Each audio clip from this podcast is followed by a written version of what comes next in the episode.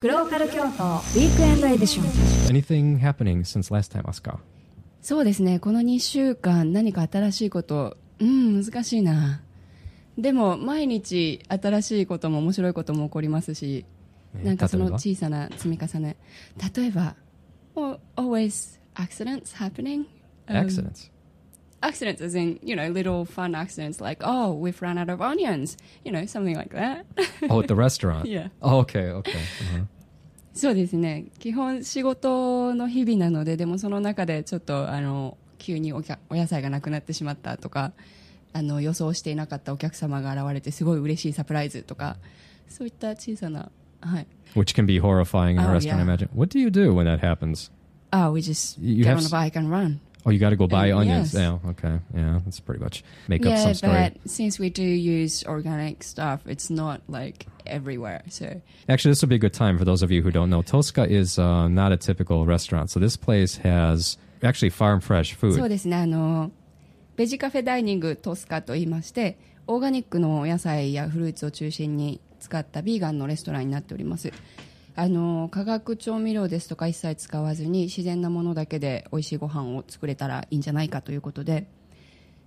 地元の農家さんから直接あのフレッシュな野菜を送っていただいたりですとかあとはそうですねあの調味料なんかにもあの全て結構しっかり選んでいいもの揃えてますのであの最近多いアレルギー対応なんかもさせていただいてますしただ美味しいお野菜が山盛り食べたいなんていう方にもすごいおすすめです And there is an event coming at Tosca. It's been how many years?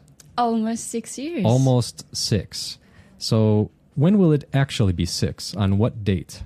えーっと There's an ト event スカの開店したのは2011年の7月なんですけれども、正式にオープングランドオープンがいつだったかなっていうのがあのスタッフともどもいつも何日だったっけっていう話をするんですけど7月の中旬ですね Uh-huh. So, and this six-year anniversary event is はい Yes えーっと7月の8日土曜日にあの6周年記念のパーティーを予定してまして、はい午後6時から10時の間なんですけれども Yes, we are celebrating Tosca's sixth anniversary birthday. Birthday. yeah, anniversary. birthday's fine. Yeah. yeah. Turning six years old soon. And we have our party um, planned on 8th of July on Saturday night, 6 to 10 p.m.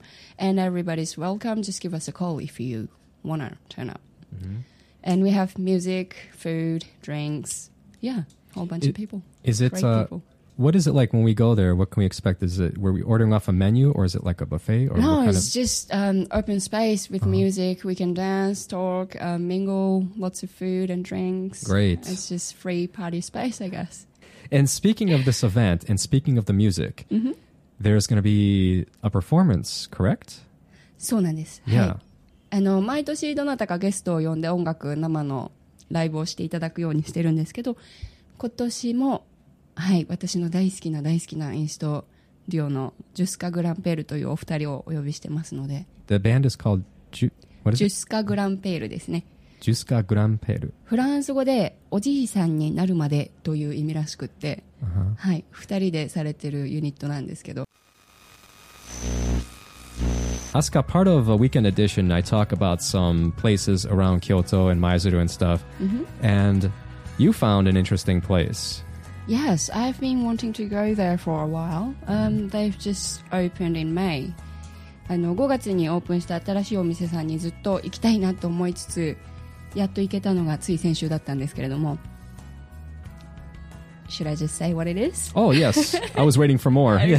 Yeah. Sorry. 三条商店街にあるプレンマルシェジェラテリアと言いましてすごいあのなんて言うんでしょう こだわり尽くした激戦された素材で作られているジェラートの専門ショップです Mm, gelato oishi desu kedo, うん not healthy usually, but this one, That's what people think This one is totally guilt free It's completely healthy a guilt-free gelato shop. Ah, now I get it This company is called Prema Okay. and Marcia They joined it and then made a new word I'm sorry if I'm wrong That's all right. What is Marcia? Marcia. Marcia is a market. Isn't that in, in French? French? Oh, I, yeah, I have no idea. That's what that's what was throwing me. I was like, This isn't English or Japanese. Sorry, I haven't done my homework Yeah. well this. That's all right. Maybe you know what then, Asuka. I think I have seen this place. I walked by it. I think Mm. Okay. that sounds familiar. Well, next now. time, please go in because Yeah. what they have is great. Okay, next time I will go in because um, I love gelato. But uh, by the way, uh, so you're in since you're into food. I want to ask you this because online and television shows back in America, there's all these medical shows Mm. that are really kind of hot right now. And every it seems every season or every year, every couple years, they talk about what food is healthy and what food isn't healthy. Can you give some kind of Ah, that's a pretty tricky question. Um, with the animal product, um, it's there's many process until it gets to your plate. So you kind of want to check out the story how it got there before you put it in your mouth. right? That that's what I mean. Like um, with vegetables or fruits, it's pretty simple. Well, there are still many ways how it's been grown, but um, especially highly processed food, you kind of want to. Yes, of course. Foregoing all that, like uh, if they put drugs in the meat or something, but just as meat itself, like assuming you have um, healthy cows, Mhm. healthy pigs, Mhm. healthy chickens, Mhm. and no drugs. Of those three meats, are they okay? I have heard something like, okay, pigs are very um, close, similar to us humans.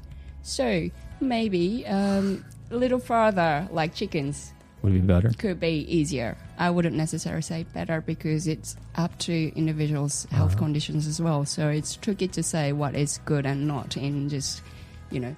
So Um, it, eating a pig is a little bit towards cannibalism.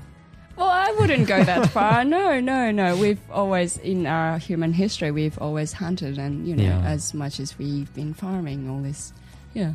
あの何を食べたら健康にいいかですとか何を食べたら不健康かっていうのは一概に一言で言うのはとても難しいトピックだとは思うんですけれども、ただあのまあ皆さんおわ多分分かってらっしゃるように、まあ、フレッシュな新鮮なお野菜ですとか穀物をたくさん食べるっていうのは日本の気候あの気候風土にも合ってますし体にも負担が少ないのでまずそれはヘルシーだと思います。あと、まあ、お肉とか動物性のものがいいか悪いかっていう議論はあちこちで聞くんですけれどもそれもあのどのようにして作られたものかっていうのが最近はもっと重要なんじゃないかなと個人的には思っていましてお肉一つ生産されるのにもいろいろな方法がありますしなので同じ例えば豚肉を食べようと思った時にどんな豚肉を食べるかっていうのに少しこうあの想像力を使ってみたりとかちょっと調べるだけでいろんな情報出てきますしあの We are what, e- what we eat、Mhm. That's what people say and then that's so true、so そういう意味ではあの口に入れるものをもっと知ろうっていう好奇心が結果的に長い目で見たらご自分の健康に投資するっていうことにもなると思いますし、 I want to ask you now because we're we're speaking Japanese and English, and as you can hear, Asuka's English is awesome. Australia, you spent time in Australia. This is how.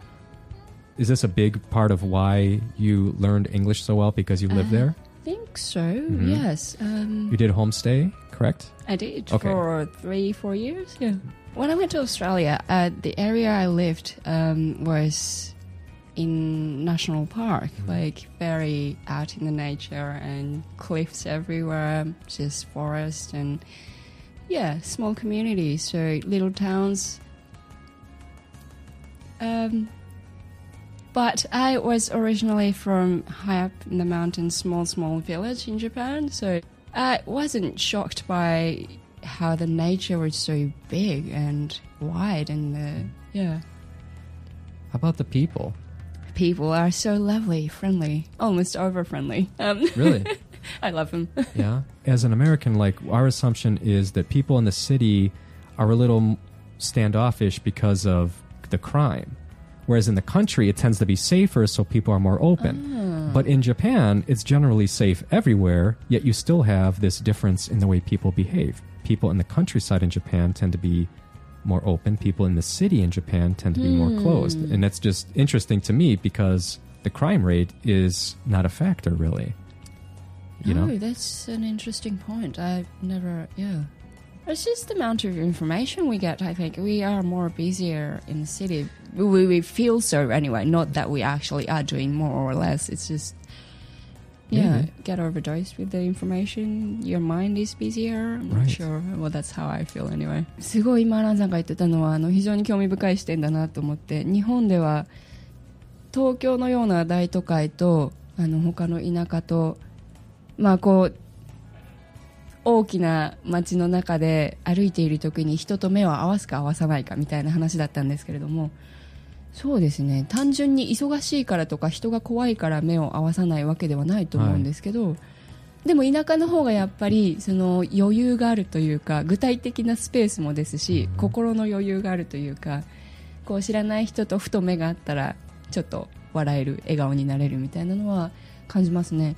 で原さんがおっしゃってたのは海外だと割とあの犯罪犯罪の数によって都会の方がちょっと怖かったりとか、うん。人がなんていうんですかね警戒心から来るアンフレンドリーさがあるみたいなことをおっしゃってたんですけど、まあ、日本は大体素晴らしいことの一つだと思うんですけどそんなにどこに行っても、まあ、他の国と比べたらとても安全な国だと思うんですがそうですね犯罪と関係なく人々のちょっと肌肌感覚というか温度が違うのはうん考えてもみなかった面白いですね Yeah.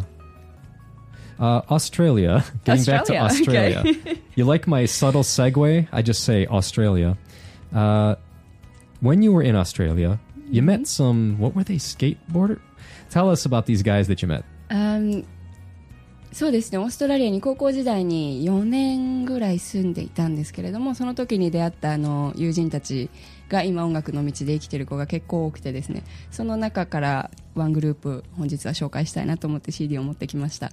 あの16歳7歳本当にその時素直に興味があることしかしないっていうような年頃だと思うんです。そんな時にねもちろん勉強もしてたでしょうけど彼らに関しては本当に日々スケートボードと音楽だけでこう時間を過ごしててまあきっと親からしたら心配な子だ子たちだったのかなとも思うんですけれども数年前に本当京都のローカルミュージックストアその辺のあの CD ショップをふらふらしていたらなんとえ見たことある顔がジャケットになってると思ってとってもびっくりして買ってしまったのがこの2人組なんです。えっと、来月の7月16日日曜日に午前中にやるイベントなんですけれども親子のための小さな音楽会というあのシンガーソングライターの山口春菜さん。かつては DUE という2人のユニットで音楽活動されてたんですけれども最近はソロで活動を始められてご自身が2児の母親ということもありまして子育ての中でどれだけ音楽が素晴らしいあのこう豊かな時間を作り出してくれるかっていうことで子育てをしてるお母さんたちとかあのお孫さんがいらっしゃるおばあちゃまたちとかそういった方と一緒にこう音楽を通して子供たちとのコミュニケーションをもっと楽しいものにしたいなっていうようなことで活動されています。